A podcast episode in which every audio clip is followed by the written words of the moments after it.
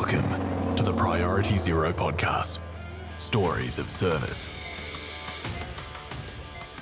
Welcome to the Priority Zero podcast. My name is Aresti, and today with us we have Mitch Haw. Now, Mitch was an infantryman in the Australian Regular Army and served four years, also deployed to Timor. He's also a member of Disaster Relief Australians, had multiple deployments around Australia for disaster relief work. So, Mitch, welcome to the podcast. Hey, thanks very much for having me. Really appreciate you having on, man. Got a little bit of a lag today. The internet's not working quite well, but uh, we'll persevere on. Hopefully, it comes out all right.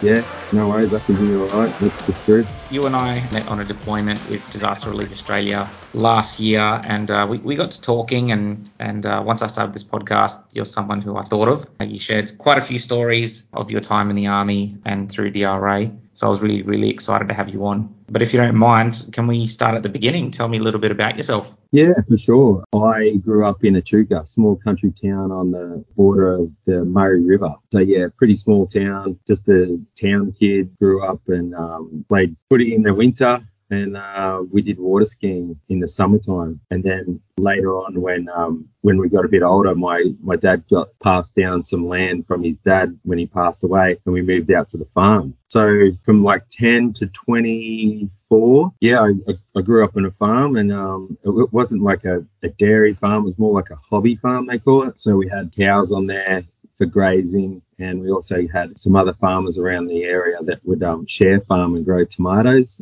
season on, season off. And uh, towards the last part of the years, were, I was on the farm, we had um we had a thousand olive trees and we became olive farmers. Yeah, we produced um olive oil and it was pretty good olive oil. It um it got pressed at below 32 degrees and uh, yeah it was good oil and that's kind of where i grew up so can you tell me a little bit about your experiences growing up on farm life I know later on in life you did join the Australian Army. Did any of that active lifestyle kind of prepare you for that role? Was that something that was in your mindset that one day that you wanted to do? I guess um, in the days when you're growing up, you always play army as a kid. You know, you, you run around with uh, actual sticks and make the bang noise, you know, like bang bang. Yeah, playing army. I guess that was always in my back of my mind. I never had aspirations to become that army guy. I yeah, I just loved being out in the country, open plains, and it just entertained me. Whenever I felt like I needed to just be somewhere, I could always go out the back door, jump a couple of fences, and then I had the open plains and just everything in front of me to entertain me. I just yeah, really enjoyed being out in the farm. Yeah, beautiful. So you grew up on the farm. You said you were playing a bit of footy and doing a little bit of water skiing in the summers. Is that right? Yeah, so played AFL. It's a AFL town. I'm saying AFL because now I live in Brisbane. If they say footy up here, they just automatically assume it's uh, rugby or union.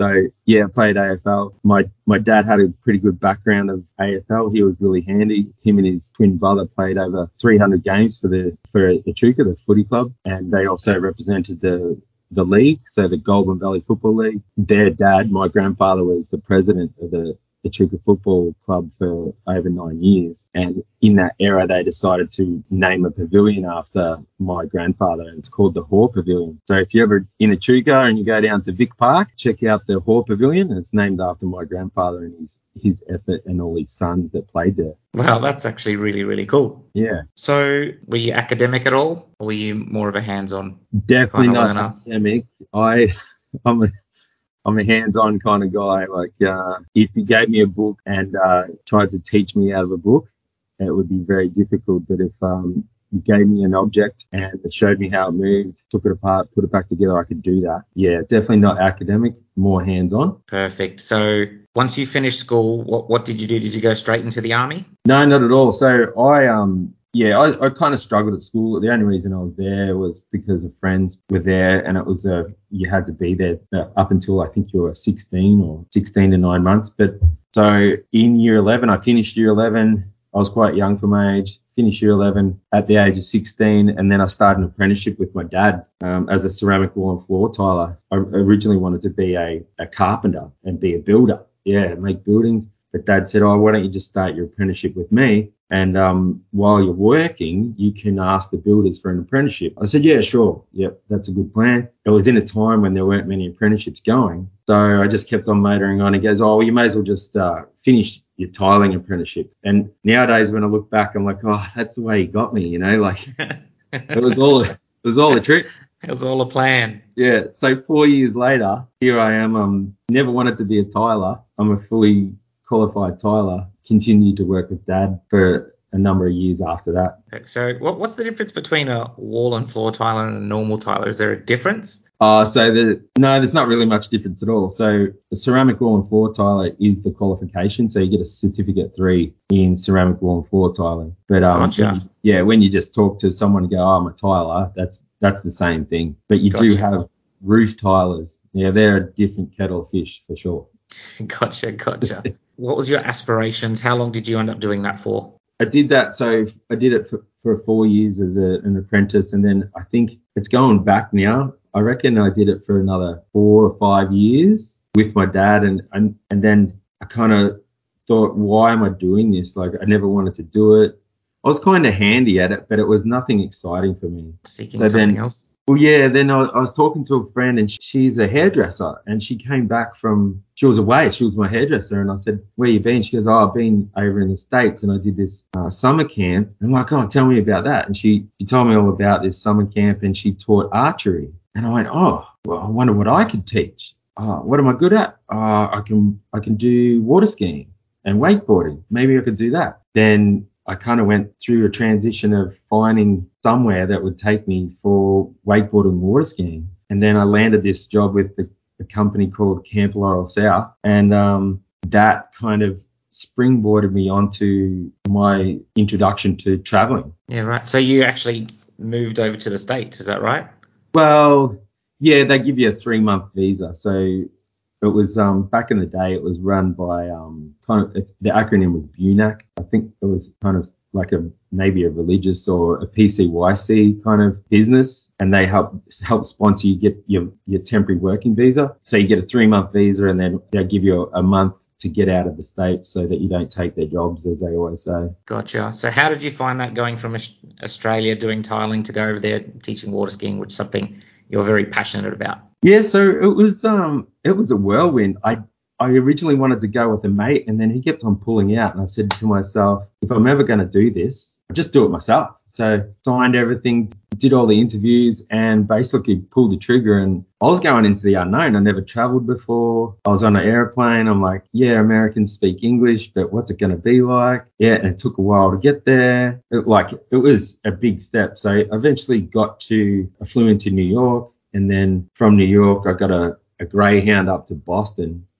And then the camp that I was employed with had a um, a bus in Boston, and they, they picked us up from there and drove us up to the camp in, in Maine. And that's No. when um yeah I, I I went to this camp and I met all these Americans and there was a lot of Canadians there as well and a lot of international staff. And lo and behold, I was the only Aussie male there. It was uh it kind of worked in my advantage. I was going to say that must have worked to your advantage being only Aussie male. Yeah. Good good experiences over there then? Yeah, definitely, definitely good experiences, and I adapted to a new environment that I didn't know about. I, uh, yeah, made some great mates. I still talk to them today. It's been over 20 years since I was there. 2002 was the first year I went. Um, had a really good time, and then came back. So I'd spent pretty much four months in the states teaching wakeboarding, water skiing at summer camp to kids, and then I traveled for a bit, and then I make my way back home, and then I'd work as a tiler again and then I make enough money to go again. The second time I went over, I was really chuffed with it. So I told a friend, and then he came over with me, and then we had a blast. And then 2004 was the last year that I was over there. I kind of, yeah, been here, done that, and um, decided, you know, I need to do something else. Yeah, right. So a good good opportunity to grow as a person over there as well and get those core experiences, I suppose.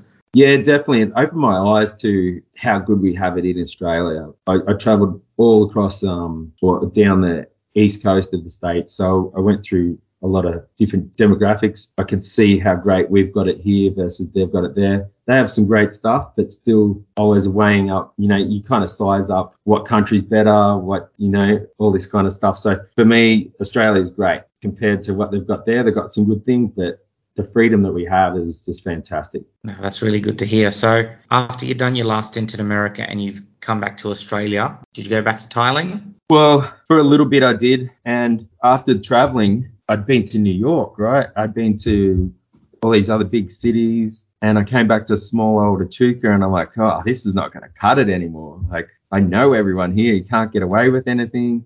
And I'd grown as a, a young guy, you know, I'm 25 now. I've grown a bit, and I'm like, you know what? Yeah, I can't live in this town. So I moved to Melbourne and um, started tiling down there. Had a few connections. And then um, I got away from tiling and I started to do steel fixing. And that was great. And then I'm like, right, what else can I do while I'm steel fixing? And I started, I started to study a cert three and four in fitness because I wanted to be a personal trainer. And the main reason I wanted to be a personal trainer is so that I didn't have to pay for a gym membership. Fair enough. yeah, so you could always go to the gym and go to the gym for free. And this is where my journey of eventually joining the army started because I, doing the course, the Cert 3 and 4 in fitness, I met a friend of mine and he was in 6RAR years ago and he was talking about the army and I was interested. Anyway, we finished the course and we, we became mates and then I helped him get a job as a steel fixer after we did the course. I was doing it at the same time. And we worked together and it was amazing. He'd tell me all these 6RAR stories about when he went to Timor and he did this and he ran around with a machine gun.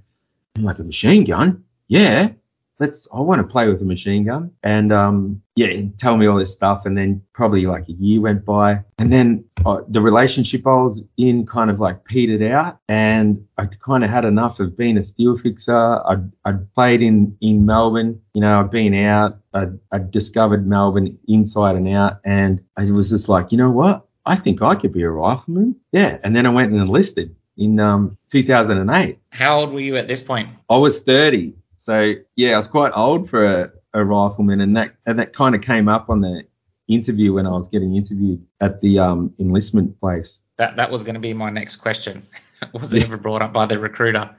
What what were their opinion coming in at 31, going into a role that's normally a young man's game and that's quite physical? Yeah, well, I was quite. I think when I look back at my time now, from the, the age of 28 to 32, I would say that that was my physical peak. I, and before I enlisted in the army, I was doing triathlons, I was a steel fixer, and I was also a personal trainer. So I was quite fit and I was knowledgeable on good food. So I wasn't just stuffing uh, crap food in my face. So I was quite, I looked after my body. But yeah, the comments of, um, hey, you're a bit old. What, what, why now? I kind of just explained it was a, it's, it's always been an itch that I had to scratch. And at this point in time, I had a relationship that finished. There was nothing holding me back. I traveled. Living in Melbourne was great, but I didn't. I needed something else. And the stories that I heard from my mate just kind of spurred me on. And I'm like, yep, I think this is for me. I'm going to go be a rifleman. What was the reaction from your parents when you first told them? Yeah. So I called them up and I said, you know, hey, mum, dad, uh, I've enlisted into the army. And they go, oh, okay. Is that something you want to do?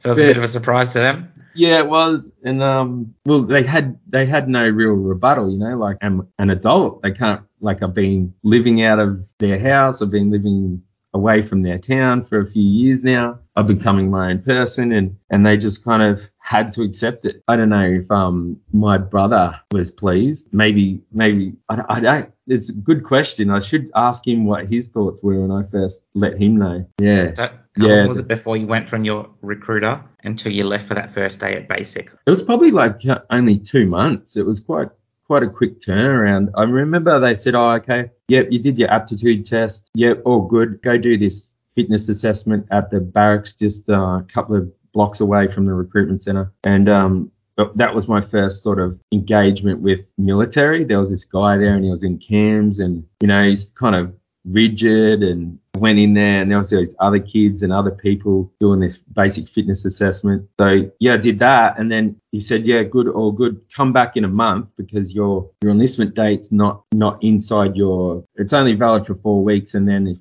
if you don't get go in before then you have to do it again. So I had to come back and I did it and the second time I just I'm like smashed it because I wanted to do well, right? and then yeah, um, I think it was June 22nd, or no June June 14 because I think my brother's yeah my brother's birthday is on June 14.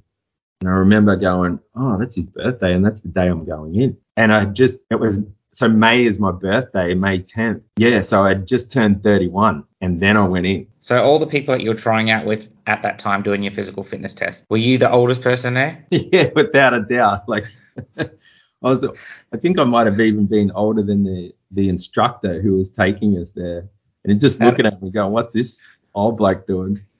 How did that make you feel? Did that deter you at all, thinking maybe I've made a mistake? No, not at all. I think I was quite centered. You know, like I I was comfortable with my body and my my so-called adult choices at that time, and there was no one telling me I should go do this. I was the only one telling me I should go do this. So when I saw the younger people there, I'm like, oh yeah, I get it. You know, I, I was quite comfortable in my own skin, so it didn't bother me. Perfect. Talk me through uh, going to Kapooka for the first time. Yeah, so I was I was kind of a little bit, I don't know, a little bit sort of really raw. I really didn't know what I was getting myself into. I just I just enlisted. Even on the day that we left, I, I didn't really I didn't really dress like the other recruits that were there. They, they were in suits and ties. I'm like, I thought we were going into the army. Why would you need to be wearing suits and ties? Yeah, got on this bus and I, I expected to be like barked at, yelled at, like really, really rigid sort of um, military sort of talk. But we got on this bus and it just, we drove all the way up to um, Albury Wodonga and we stopped for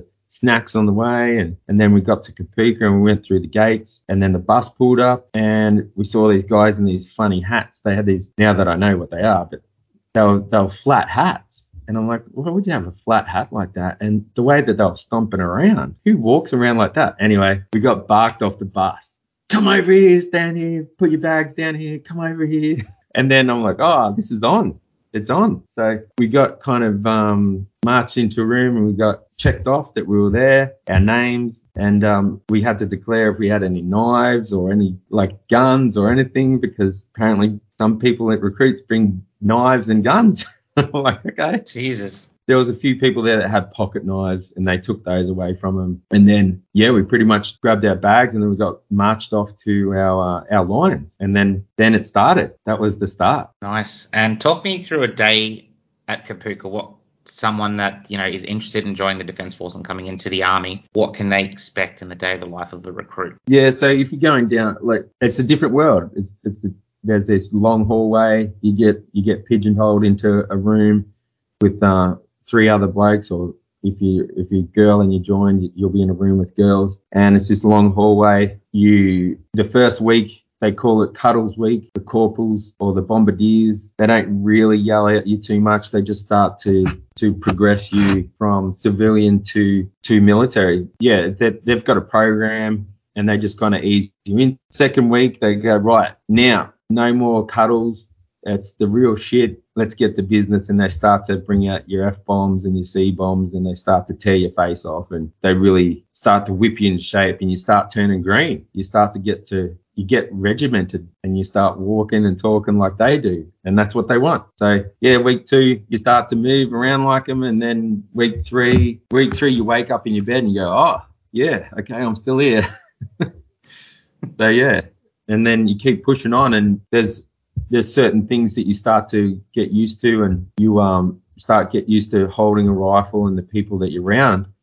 And then I had aspirations of doing really well and I wanted to I wanted to perform the best that I could. So I got pretty, pretty, I was pretty handy and fit with a lot of things, but there was this thing they were scoring us and they, you could get a, an award for best at PT. So I'm like, yeah, I want to get that. So I did really well at all the PT stuff. And there was um, some other one, best best recruit, something like that, and some other award. But um, you get all these points, and um, yeah, I got I got best at PT at the end, and I was I think I was like two points off being best soldier, but I stuffed up on the navigation test and it dropped my points down. And it was quite embarrassing because I years before I was quite handy at um, navigation, but I I'd learnt the civilian way, not the military way, and it was hard for me to do that transition. And then yeah, I finally marched out 82 days later. So it's about three three months quicker, is that right?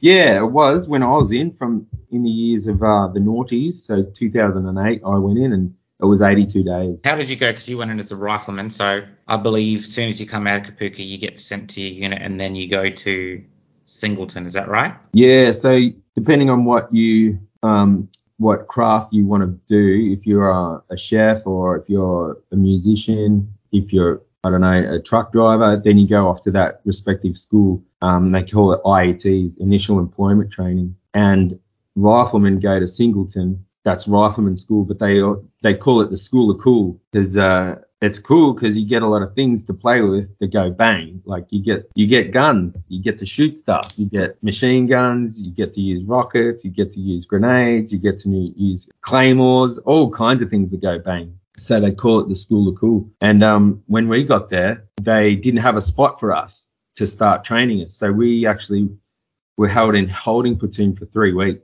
They knew that we were there, they looked after us, but they didn't really give us the attention that we were there for. So after that three weeks, or towards the end of the three weeks, they gathered us around and said, look, you're going to get posted out. Where do you want to go? You can choose Townsville, Brisbane, or Darwin. So I put my preferences. First preference was Brisbane. Second preference was Brisbane, and third preference was Brisbane. And lo and behold, I got Brisbane.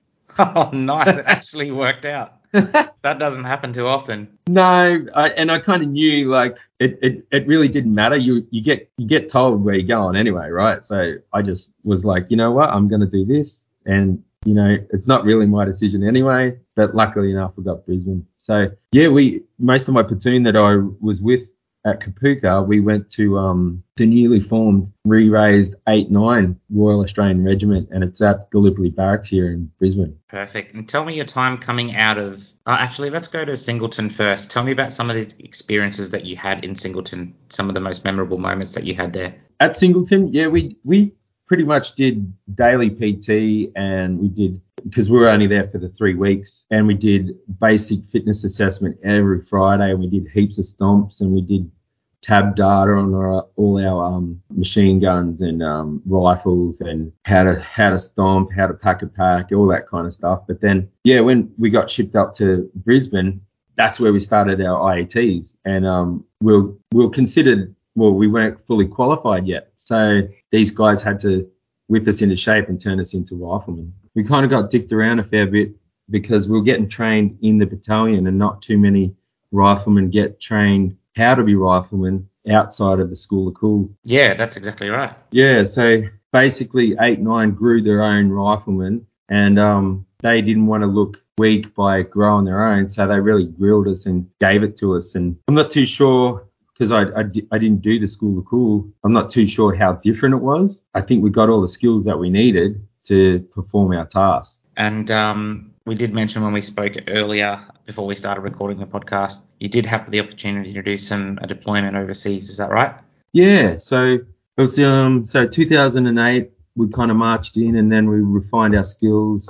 We grew ourselves as, so that we could work as a section and then a platoon and then as a, a company. So we'd grown now big enough, and it's 2010. We were big enough now. We had um, Alpha Company and Bravo Company, and a, de- a, deployment for 8 9 had come up, and it was our first hit out as a re raised rifle sort of um, battalion. We went over to East Timor, and it was an eight eight month um, deployment, but they split it in half. So they gave the first four months to Alpha Company and the second half to um, Bravo Company. And before we went over, we did uh, MRE, so MIDI, missionary mission readiness exercise and they put you through the ringer. So they they, they try and train you for for what to expect when you go overseas before you go. So you touch up on all your skills and they kind of select their team. It's basically kind of like footy. We've got these this many bikes. Um, let's select our team and weed out the ones that are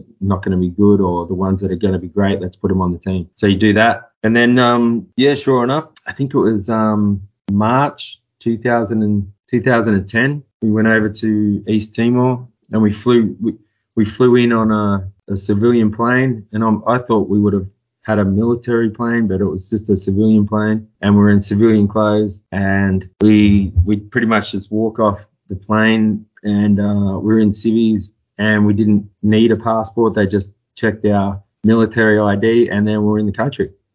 and I, I'd traveled before. I'd traveled a lot of places before, and you always needed a passport. And it was a bit like, oh, okay, that was too easy. So, you know, 50 guys just rocked up with all their kit, and then we um, went and got shacked up, and then pretty much the next day we were in our army uniforms, just um, we had to do acclimatization. I'm doing air quotes right now. They said, oh, you need at least a week acclimatization. And uh, the captain that was our um, our boss, he's like, yeah, cool, we'll go for a stomp, we'll go for a light run. And uh, we put webbing on and we st- we we ran up the hill right beside it and and we went from Brisbane to to the equator basically and the temperature was astronomically different and the humidity and we were just all blown out of the water and then we pretty much had to recover the next day before we did anything. But um yeah so then we started our four month deployment in east timor what was your thoughts when you first got to the country? Were you, I know a lot of people join the army and they do four, five, six years, and a lot of them don't get the opportunity to be able to use their skills out of a training exercise, where you, whereas you got the opportunity to go over and actually use a lot of the stuff that you've been training for. Yeah. So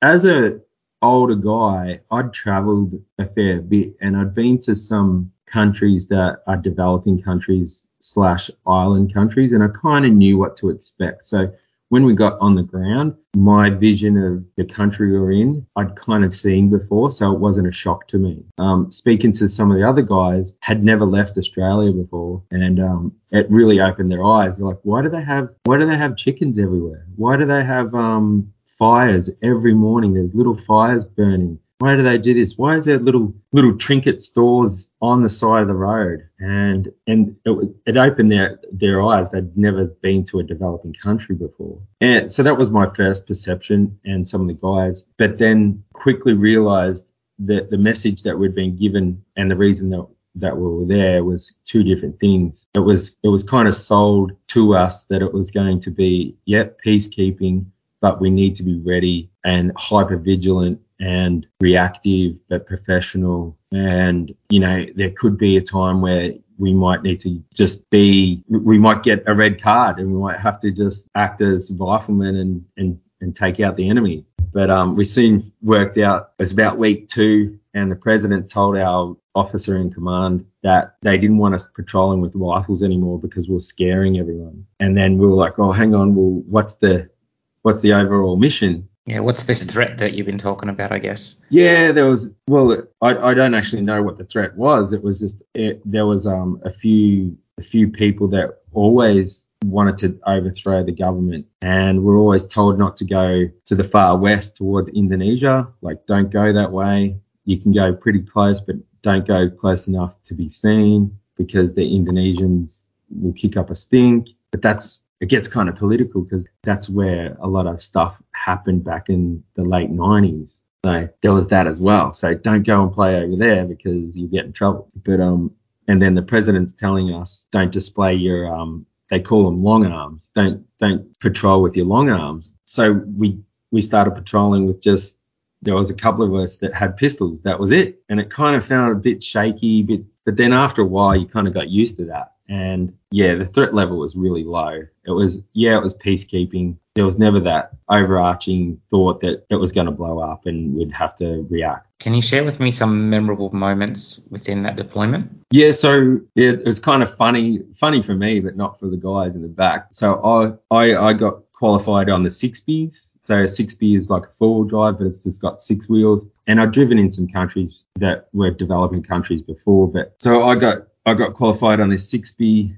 So I sat beside, the corporal would sit beside me and I was driving. So I knew where we were going and I could see the road, but the guys on the back, they can't see where we're going because they're sitting sideways. And at any one stage, when you drive around Timor, if you're driving along the coast, it's windy and um, the four guys on one side could be looking out at the ocean, but the other four guys on the other side are just looking at a cliff face, zooming past their face, basically a meter away from their face. And I'm turning as well, dodging goats that are on the road, other road users, motorbikes. And the rule of thumb there is if you can't see around the corner, what you would do is you'd toot the horn before you go around to let people know you're going around. And that was a new thing to me. And we had nearly had collisions because I wasn't tooting, didn't know, and they were tooting. But yeah, some of the guys, when we'd stop, they'd throw up because they'd just that inertia of winding roads.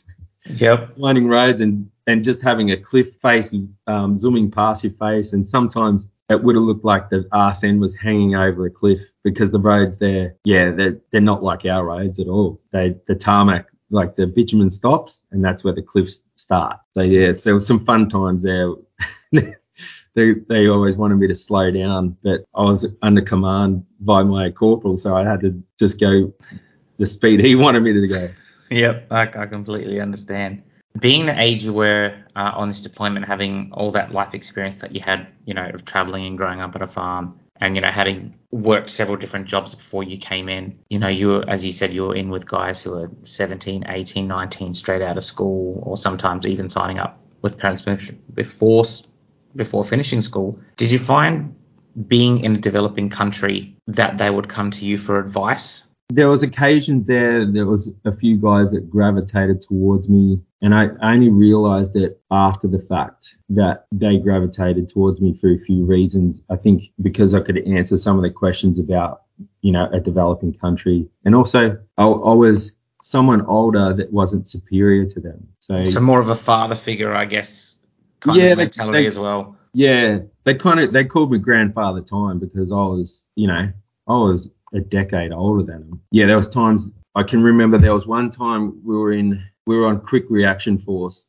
So I don't know if you know what that means, but some of the listeners might know what it means. But yep. you're you're a platoon and you get put on in a situation where if there's something happening, we're the guys that get called out because it's our rotation, and you've got to be in a state of readiness. But usually you get given orders um, of a situation, and then you get put on five minutes notice to move. So you get your orders, the situation's this, go square away your shit, and this is what what's going to happen. And when I say go, you've got five minutes to sort your shit out, and we're going. So we got one of these. There was a conflict over on the towards the um, western border there. There was a report that people were getting shot. We don't know if it was Indonesians shooting the Timorese or not, but we our mission was to go over and a couple of Black Hawks, and we we're going to take out the injured people. Our rules of engagement were if you saw someone lift a rifle towards you, you were um, cleared to engage. We got all this, got all this information,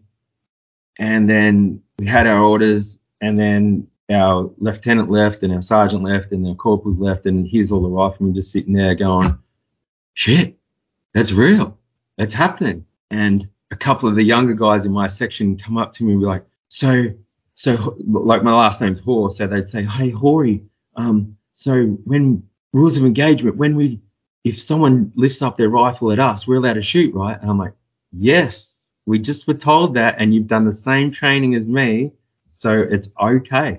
Okay, all right. And they just, they needed reassurance, even though that I still needed reassurance as well. But I guess they were younger and greener, and it was real to them. It's real to me, but they they came to me and asked me for reassurance and I'm like, yeah, insurance yeah. And, and clarity, I suppose. Yeah, a bit of clarity. And I had to remind myself, you know what, guys, we've all done the same training. We did the same training together and we'll be together. So back each other up. If you see something, I've seen it too. If you see this, you see that, let's back each other up. And all night we were kind of just flexed out, waiting for that call, waiting for that call. And then sure enough, the next morning came and the call didn't come.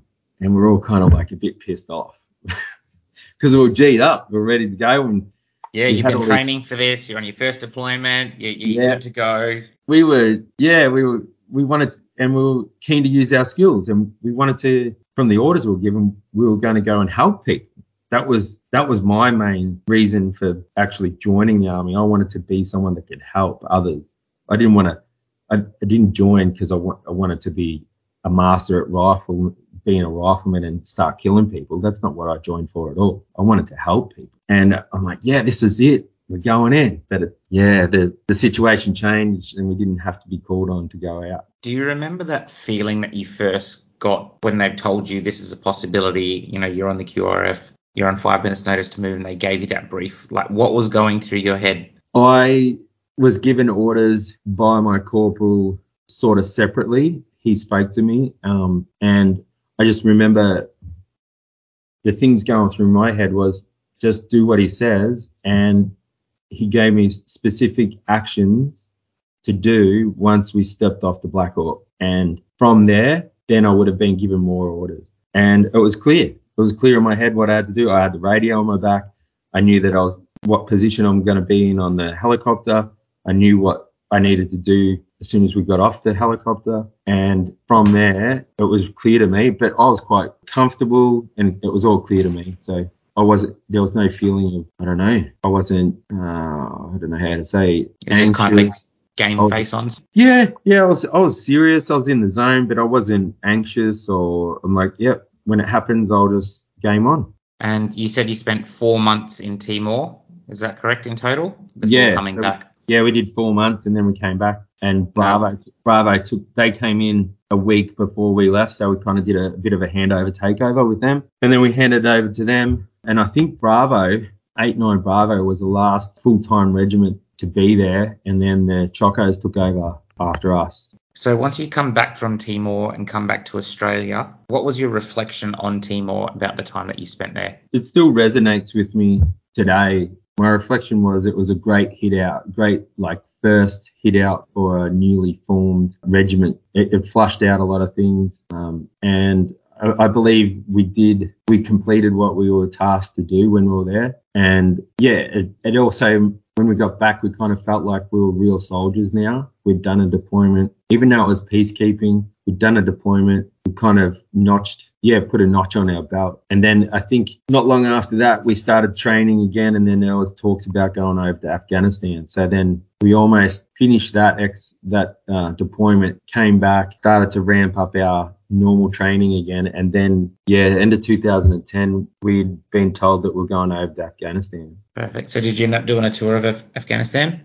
No, I didn't. I I end up I end up um because I yeah I end up becoming sort of injured. So I, I stuffed my back when I was in Timor, and I just thought it was because um I was driving a lot and we had shit beds, and I just needed a massage and a good bed, and then I would be fine. But it worked out that um I'd have prolapse disc in my back, and the second weekend I got I got back in country, I pushed out the disc that far that I couldn't walk two meters. I literally couldn't walk. I had to lay on the ground and um and wait like half an hour before the pain would subside, and then I could walk another two meters. Um, so I was kind of yeah, I was broken for about uh, a month before I got operated on, and then I got operated on, and it's the operation was a good success they took out part of my disc in my L45 and then I was on the road to recovery and I was um sort of I was told that I was going to get promoted. I'm like, yeah, cool. And you're going to go do a promotion course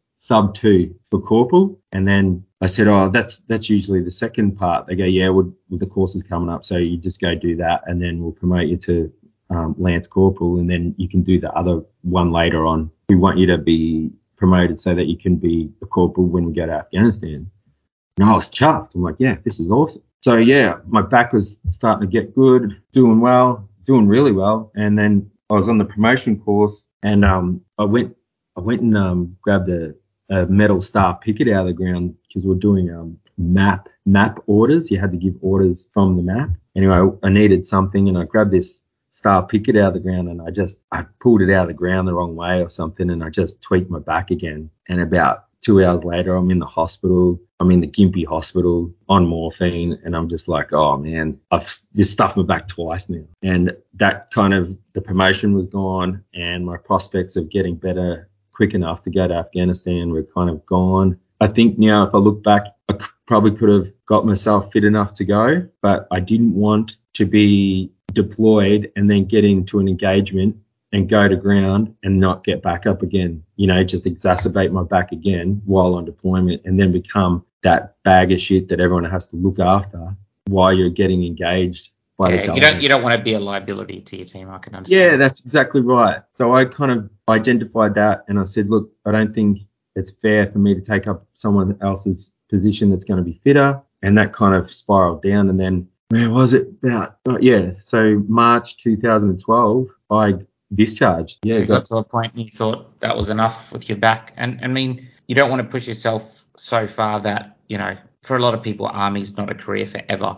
You Mm. don't want to push yourself to a point that you're going to be destroyed that bad that it's going to affect your civilian life after and your job prospects and things like that as well. Yeah, definitely. And something I haven't really spoken about in this whole conversation, I before I enlisted, like a month before, I had struck up a new relationship with my now current wife. So she was with you through this whole. Yeah.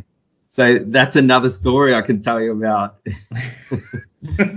but long story short, we'd been together for that whole four years and we worked out that we'd actually only been together contact time for two years because I was always away training, doing um, my deployment. And then we had 2011, we had floods as well. So I was away in, um, I forget the town's name, uh, just west of here in Brizzy. Grant, Grantham, yeah, the floods in Grantham. So I was away there as well. And my wife came up to, well, my my girlfriend came up to me and said, "I'm ready," and I'm like, "Yeah, cool. Ready for what?" and she said, "I'm ready to be married," and I'm like, "Oh, okay." Just a, just a subtle hint. Yeah, yeah. and I was, yeah, it was, and it, this at this time, I I still had aspirations to be be in the army and, and go places and do stuff, but and I also felt that it wasn't fair to her. I'm like, I said to myself, do I either marry the army or marry this girl? And that promotion had gone, Afghanistan had gone, and my back was kind of messed up. And I went to a bit of a dark place too because I went into depression. And I'm like, you know what? It's not fair to drag this beautiful girl through this anymore. I think I should marry her and I should dump the army, you know, get rid of that girlfriend and get this good one. So that's that's kind of what we did. March 2012, eventually got discharged, and then um, June June that year we got married. So it all happened very quickly. So you spent about four and a four and a bit years in the army in total, I suppose. Yeah, just just under, just under, yep. because I got medically discharged. I was I think I was about two months short of the four years, but they still gave me my four year gong because I got medically discharged, and they, they they could see that I was if I didn't get medically discharged, I probably would have been there longer anyway. Yep, fair enough. So discharged out of the army, married the girlfriend. Where to from there? Well, I kind of I kind of was a bit lost after I got out. Here I was, this rifleman that was a bit broken, and still still today a bit broken. But um, yeah, I didn't know what I wanted to do I got back into outdoor education and then I was sick of sick of sleeping on the ground. It reminded me of being back in the army. So I chucked that in and then I I decided to pursue um, becoming an arborist. I started an apprenticeship in um, horticulture and um, I, I, was good at that because I'm a quite good, well, I was a good rock climber and fear of heights up in trees with the chainsaw wasn't a thing for me. It was cool and I progressed quite fast, but my boss was dodgy, so dodgy. And it was a point where uh, I just need to leave this place because I don't want to be in front of a coroner because someone's going to die. So I got out of that. And then I landed a job in sales and I'm still in sales today. But um, there was a bit of an empty spot there. And I, in 2018,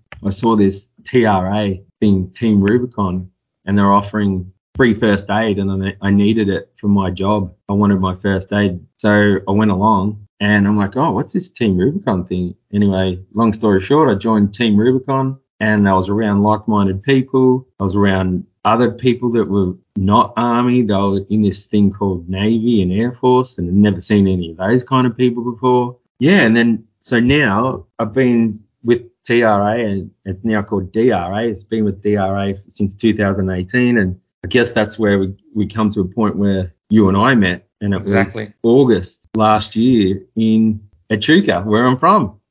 Exactly. And so DRA is uh, Disaster Relief Australia that provide disaster relief Asia Pacific and actually anywhere around the world.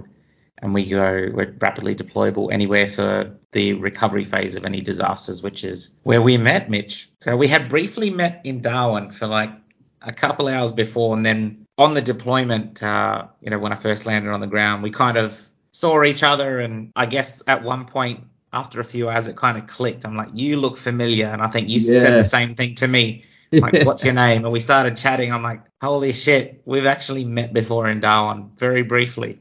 Yeah, that's right. Like, uh, I was up there at my father-in-law's place, and he wanted um some palms cut down, and I didn't have a chainsaw, but I knew there was a a DRA team up there that had chainsaws, so I just reached out, and you happened to helped me out and we yeah. got a chainsaw and that's yeah, that's right. We we first met, and then the next time we met was in Tatura at the race club. Yeah, correct. So yeah, well there uh, for flood recovery. Uh, so we did what Tatura, Echuca, uh, and just the surrounding areas there. Yeah, Rochester was bad. Rochester. Yeah, I think I think of all the towns, I think Rochester really copped it the hardest, the fastest. Yeah, it was it was quite inspiring being there, being my first deployment, and um, those people have had it hard for many many years. Um, Mm. They've been through quite a few floods in recent history, Mm. uh, and just seeing the resilience of those people was quite inspiring. Just losing everything, rebuilding, losing everything, rebuilding, and I mean it's hits home for you a little bit more because that's where your family's from. That's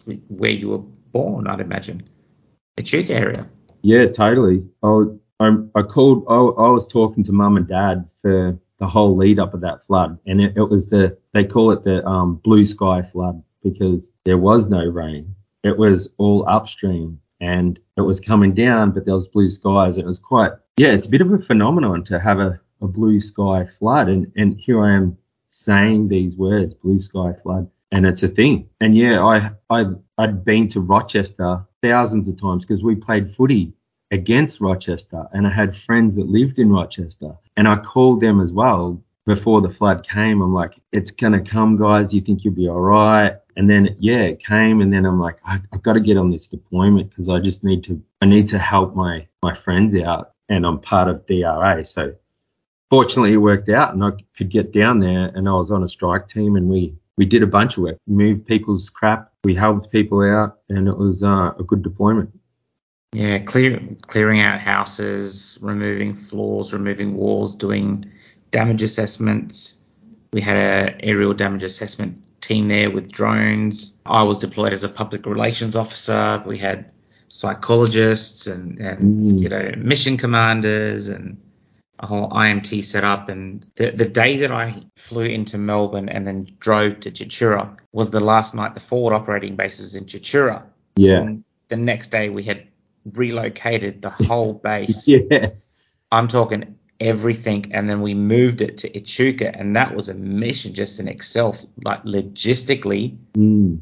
it was it was wild, but it's so inspiring to see everyone work together. And I suppose the bad side is it, it I guess it took away a little bit from being able to get our feet on the ground and, and help a lot more. But we needed to move closer to the work because it saved 45 minutes driving either way. You know, 45 minutes in the morning, five, 45 minutes in the afternoon. So you can kind of see how that was beneficial. It's uh, yeah. It was. I, I enjoyed was, it. It was no mean feat. Like like you said, we we basically lifted a whole platoon of people and cleaned that place too. So we left it better than what we found it.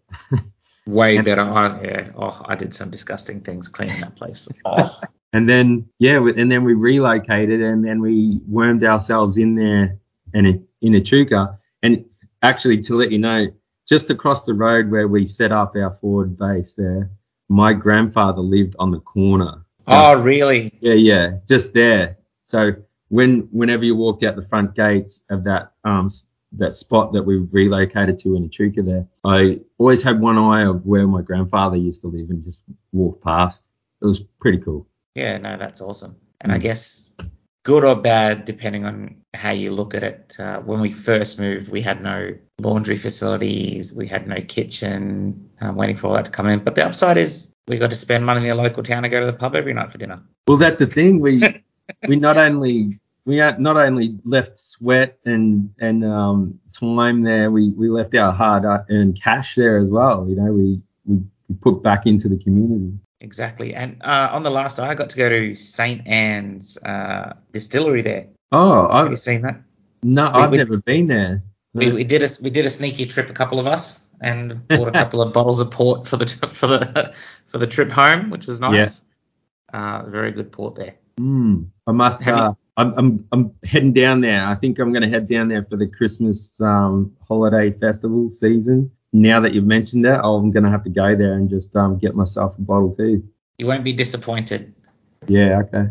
Uh, I want to bring one other thing up with you, and if if you feel comfortable to talk about it, um, you did say you had a little bit of hard time getting out of the army. I want to talk. I want to chat a little bit about resilience and you know kind of what you do to keep yourself in check now. And if it's okay, I'd like to talk a little bit about Disaster Relief Australia and what that has done for you personally. Yeah. So when I got out, it was kind of you get spat out of this of this beast, and then it's uh, I'd kind of liken it to I don't know if you've seen The Matrix, but you get unplugged and then boom, you're this raw shell. But you've got all these skills that don't plug into this other place now, like this civilian world. Like it's not. So my experience of um, getting out wasn't a pleasant one. I felt kind of empty, bit lost, but luckily I was at the luckily I, the age that I was, I had a few trades. You know, I had my tiling trade and I had my personal training certificates, so I had those to lean on. Um, and then for a little while I was spinning my feet, but then I lent on those things and, and started to gain traction and I had purpose and then I had income and um and I also had my wife as well. Yeah, getting out and I was still battling with the disappointment of not sort of fulfilling my role towards the end there because I was a rifleman, but I end up getting medically discharged and I felt like I let a lot of guys down, but it was kind of out of my control. So the whole getting out thing wasn't the best experience that I yeah that I had, and I had other friends that, they got out and that one particular friend, he got out, and then six months later, he couldn't find a job. He couldn't really assimilate with these civilian people because they they take things to heart, and there's no there was no like action for stuffing up. Like if you stuffed up, you just get a slap on the wrist, and we weren't used to that. But he he ended up enlisting again, and he thought he was going to get plugged back into six, uh, uh, back into eight nine, and they said no, you won't get plugged into eight nine. So he just thought he was going to get plugged into six RAR and stay in Brisbane, but he didn't. He went to, uh, he got plugged back in, and he had to do two years minimum, and he was shipped off to Townsville. Oh, jeez. yeah. And I'm like, oh no. And I'm like, why? Why did you do it? He goes, I needed a job. It was just easy they yeah he did he did two years up there. I went and went and saw him a couple of times when he was up there, but he did his two years up there and then he eventually got out. Fair enough. What what do you do now that you're out? Because you know, being first responder myself, you know, I see and I hear a, a lot of really traumatizing things. Um, I mean, just balancing work and family life and everything that you've done. what do you do to keep yourself in check? Well, I think I'm, I, I I stay active. I'm somebody that if if I don't do something physical that I'm creating a sweat, that kind of physical. If I don't do that within two days, I'm not a pleasant person to be around. I need that endorphin release, and also I've I've got that underlying mission in my head that I need to help someone, and I've got skills that I've I can use to help people. So I think to keep things in check, I, I well I'm part of DRA and I plug into there and I'm I'm part of the leadership team here in Brisbane, and we do training, um, recruiting, and I'm and I'm quite handy with the chainsaw, so we do skills weekends, and then I'm around some like-minded people. I'm I'm around army guys that were in before me and have been have been out for a while, and also new new guys that have just got out. So we reminisce of what it used to be like. And there's Navy guys and and Army girls and all kinds of stuff and we hang shit on them and they hang shit on us and it's just a, it's a really good place to be. Mentally it helps to be around those kind of people. I think that helps keep you in check as well. Yeah perfect. Is there any advice for people wanting to join the army or join dra that you can provide them with? I think if i was to go in again really research the job that you're going in for. Reach out to some others that have that hold that position. So if they're a rifleman somehow talk to someone that's that's a rifleman or that used to be a rifleman, ask him all the dumb questions and research it so that when you go in, you don't get blindsided and you don't get or you don't feel like you're silly and do the training. Switch on. It's it's going to be your trade. Whatever you choose, you're like I remember the guy saying, "You're a rifleman now. This is your trade. You're a professional. Start acting like a professional and you're a tradesman. So I guess if you're new and you're going into that, that's that's kind of my mindset. Maybe check out the Air Force because they don't get yelled as much, yelled at as much. The hotel rooms are a lot nicer as well. yeah, and you get, I think you get ranked pretty quick there. Like I think there's no one below a, I don't even know what the rank is, but you you start off with two hooks, I think. What is it? The army sleeps under the stars. The air force picks their hotels by the stars. Yeah. how it goes? Yeah, yeah, that's right. The the army sleep under the stars, the navy navigate by the stars, and the air force uh, select their hotel by the stars. Five star usually. is, Um, there, is there anything else? yeah, look, if you if if you feel like you're want to help out communities, reach out to all those people like Lions, I don't know, all those kinds of things. But DRA is definitely a, an, an easy fit. You know, like there's we're welcoming, we'll give you a job, we'll inspire you to bring your personality, and um, we just we just want to help people. And, and if you're someone that wants to help, then it's a good fit. Well, I really appreciate you coming on the podcast and, and sharing your story, man. It's been it's been too long between chats, actually. Yeah, I reckon um I reckon we're gonna come up your way definitely next August. So I'll be hitting you up to come and hang out. Sounds good, man. If we can squeeze a deployment in between now and then too, that'd be great. Yeah, definitely. Hey, thanks. It's been great. Um, what an honor for you to ask me to chat to you. It's been great.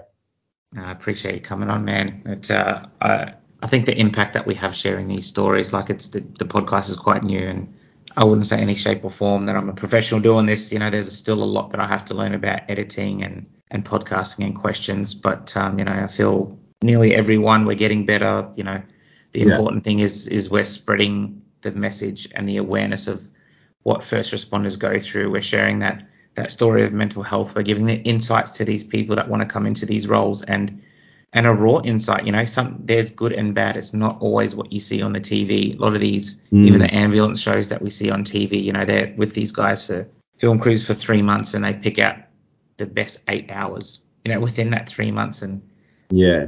and show the best stuff.